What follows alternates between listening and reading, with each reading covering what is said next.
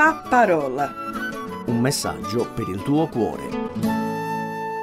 Carissimi amici in ascolto, sono molto contento di essere anche in questa occasione in vostra compagnia e davvero vi sono tanto grato che molto gentilmente mi concedete ascolto da tanto tempo. Sono Franco Liotti, sono della Chiesa Evangelica di Colle di Valdelsa in provincia di Siena, dove sono anche uno degli anziani e sono molto contento, ripeto, di stare in vostra compagnia. L'argomento che desidero sviluppare eh, in questi pochi minuti che ho a disposizione riguardano l'ambito medico, un ambito che in qualche maniera prima o poi, se non ci è toccato, eh, purtroppo dobbiamo dire ai noi, ci toccherà sicuramente. Però vorrei parlare di qualcosa di specifico, esattamente della radiografia. Chissà a quanti di voi è capitato, e se non è capitato mi dispiace dover dire che potrebbe capitarti ancora, di avere bisogno appunto di fare una radiografia. Magari si tratta di verificare se c'è una frattura eh, oppure qualche altra cosa, ma è importante. Se non altro la radiografia non è invasiva, quindi non è che viene a farci, come dire, del male come una puntura o qualcosa del genere. La radiografia, bisogna dire, è un importantissimo strumento della medicina moderna. L'interno del nostro corpo, tramite la radiografia, viene messo, come dire, allo scoperto mediante i penetranti raggi X, che sono utilissimi sia nel facilitare la diagnosi di quello che abbiamo, ma anche per il trattamento, in certi casi, di malattie piuttosto serie. In pratica la, la, radiografia consente ai medici di vedere dentro il nostro corpo in una maniera che non è invasiva e il corpo che quando lo si vede internamente non mi sembra molto bello. Almeno a me è capitato di vedere, per esempio, eh, l'attacco di tutto il mio scheletro. Beh, non posso dire che il mio scheletro è molto bello, ma molto probabilmente sarà capitato anche a voi se tu vedi che so una tua mano ai raggi X, beh, insomma, non è uno spettacolo. Invece l'esterno del nostro corpo è tutta un'altra cosa. Comunque, eh, la radiografia, pur avendo insomma ormai più di un secolo di vita, e non è una cosa antichissima, comunque è stata scoperta, diciamo, nel 1895, quando c'è stata, diciamo, la scoperta dei famosi raggi X e questa scoperta fu fatta da un fisico. Io purtroppo non pronuncerò bene il nome di questo fisico, il suo nome era Wilhelm Conrad Rontingen, qualcosa del genere. Io sicuramente avrò un po' storpiato il suo nome e me ne scuso. Poi dalla radiografia, con il passare del tempo, sapete la tecnologia va avanti, siamo passati alla cosiddetta TAC, che sarebbe la tomografia assiale computerizzata, che è una tecnica più recente, così possiamo dire, di radiografia e risale agli inizi dei primi anni 70, grosso modo nel 73, poco più di 50 anni fa. La TAC eh, produce delle immagini radiografiche più dettagliate della stessa radiografia. Si può fare la TAC sia di una parte del nostro organismo internamente come anche di tutto lo scheletro. Ripeto, io l'ho fatto almeno due volte quella di tutto lo scheletro, ma non è stata una cosa assolutamente né dolorosa né fastidiosa. Oggi dobbiamo dire la verità, siamo veramente grati alla tecnologia che ha fatto progressi straordinari nel curarci e come dire siamo grati anche al radiologo perché entra diciamo nel nostro corpo in una maniera non invasiva mediante i raggi X e questo consente ai medici di curarci nella maniera più adeguata perché avendo visto esattamente qual è il problema, il medico va lì a curare direttamente.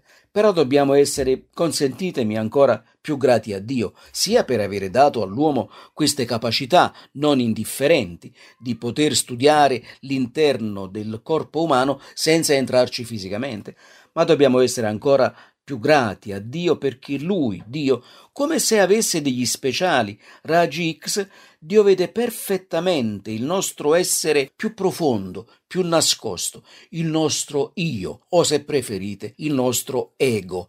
E Dio cosa fa? Nel vedere, nello scrutare, nell'esaminare attentamente la parte, come dire, più profonda, più spirituale del nostro essere, Dio può vedere perfettamente che cosa c'è che va o che non va e quindi darci di conseguenza la cura più adeguata per la guarigione, perché noi abbiamo dei malanni che non sono semplicemente a livello fisico, ma non di rado abbiamo dei gravi malanni gravissimi proprio a livello spirituale. E allora Dio veramente come un medico estremamente saggio. Un medico estremamente saggio non ti dà delle facili illusioni, anzi ti parla con chiarezza affinché tu prenda atto del tuo stato di salute e quindi ti curi nella maniera adeguata. Dio fa la stessa cosa, ci dice chiaramente, senza fronzoli, ci dice che tutti quanti hanno peccato. Quindi io, tu, ogni persona, nessuno è escluso tutti hanno peccato e di conseguenza sono privi della gloria di Dio. Queste parole, che ci sembrano così dure, ma sono estremamente reali, sono scritte tramite l'Apostolo Paolo nella lettera ai Romani, al capitolo 3, versetto 23. E questa è già una parte, come dire, della radiografia che Dio fa del nostro essere più intimo. Poi, nell'Antico Testamento, in questo caso nel libro del profeta Geremia, al capitolo 17, versetto 9 a 10, è scritto così. Il cuore si intende il cuore umano e per cuore l'ebreo intendeva l'essere più nascosto dell'uomo, della donna.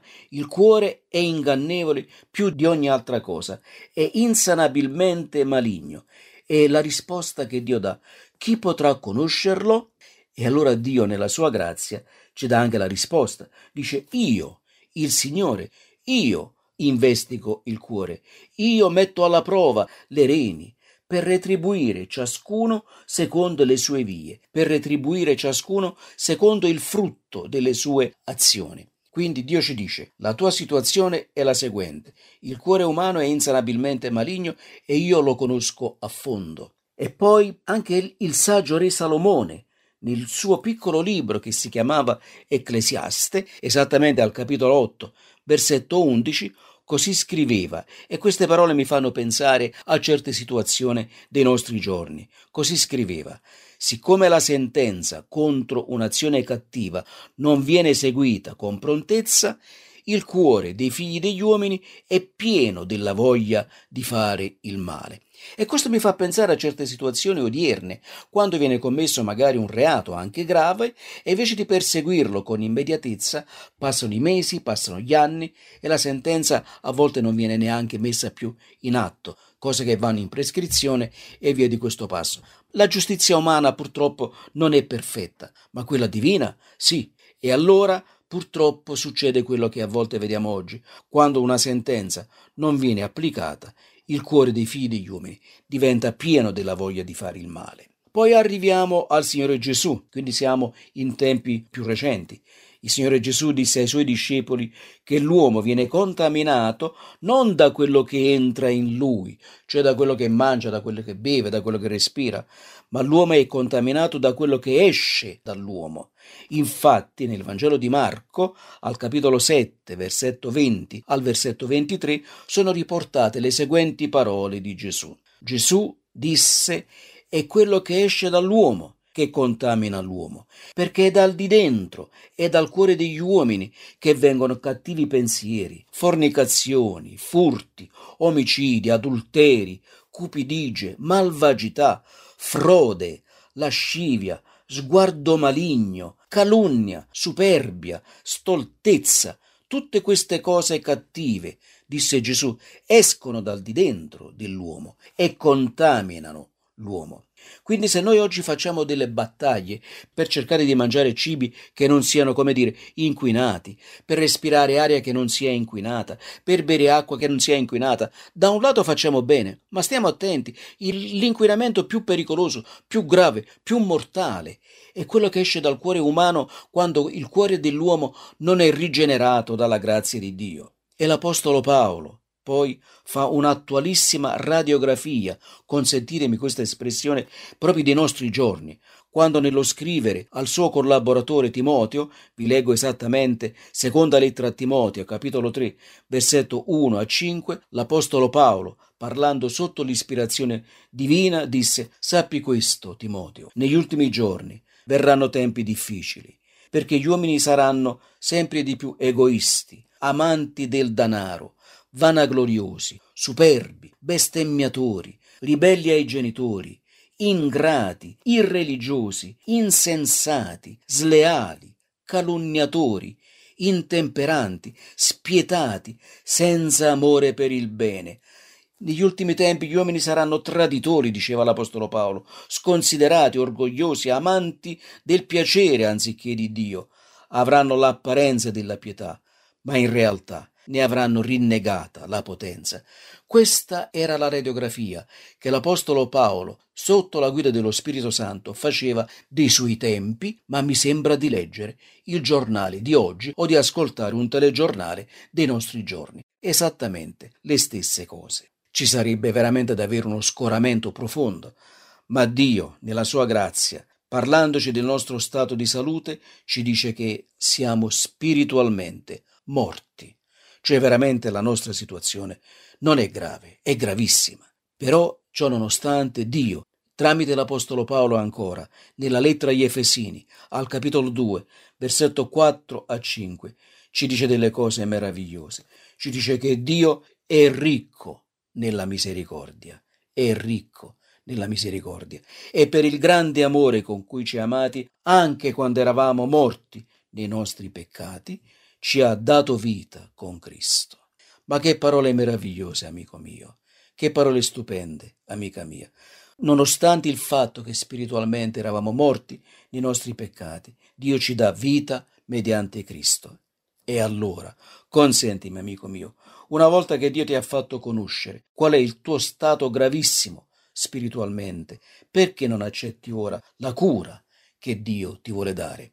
Vedi, se tu vai dal medico e il medico ti dice devi prendere queste pillole per guarire, devi fare questa cura, se tu non segui quella cura, la gente cosa dirà di te? Che sei uno stolto, perché sai qual è il tuo male, ma non ti curi. Dio fa la stessa cosa, ti ha detto qual è il tuo stato spirituale, ti ha dato la cura, e la cura è Gesù Cristo, che per salvarti ha dato la sua vita sulla croce ed è risorto dalla morte per la tua giustificazione Infatti, nella lettera che l'Apostolo Paolo scrisse ai Romani al capitolo 5, versetto 1, Dio così dice tramite l'Apostolo Paolo, giustificati dunque per fede, abbiamo pace con Dio per mezzo di Gesù Cristo. Amico mio, non vuoi avere pace con Dio? Non vuoi essere riconciliato con Dio? Non vuoi essere salvato dall'inferno? Gesù Cristo è la risposta a tutto questo. Accoglile nel tuo cuore, chiedigli il perdono dei tuoi peccati, chiedi a Cristo di venire in te e di salvarti. Ed è con queste parole, con questa speranza, che ti saluto, ti auguro ogni bene in Cristo e ti do l'appuntamento alla nostra prossima conversazione. Ciao. La parola. Un messaggio per il tuo cuore. Se ti è piaciuto questo programma, allora scarica l'app di CRC e scopri di più. Condividilo con gli amici.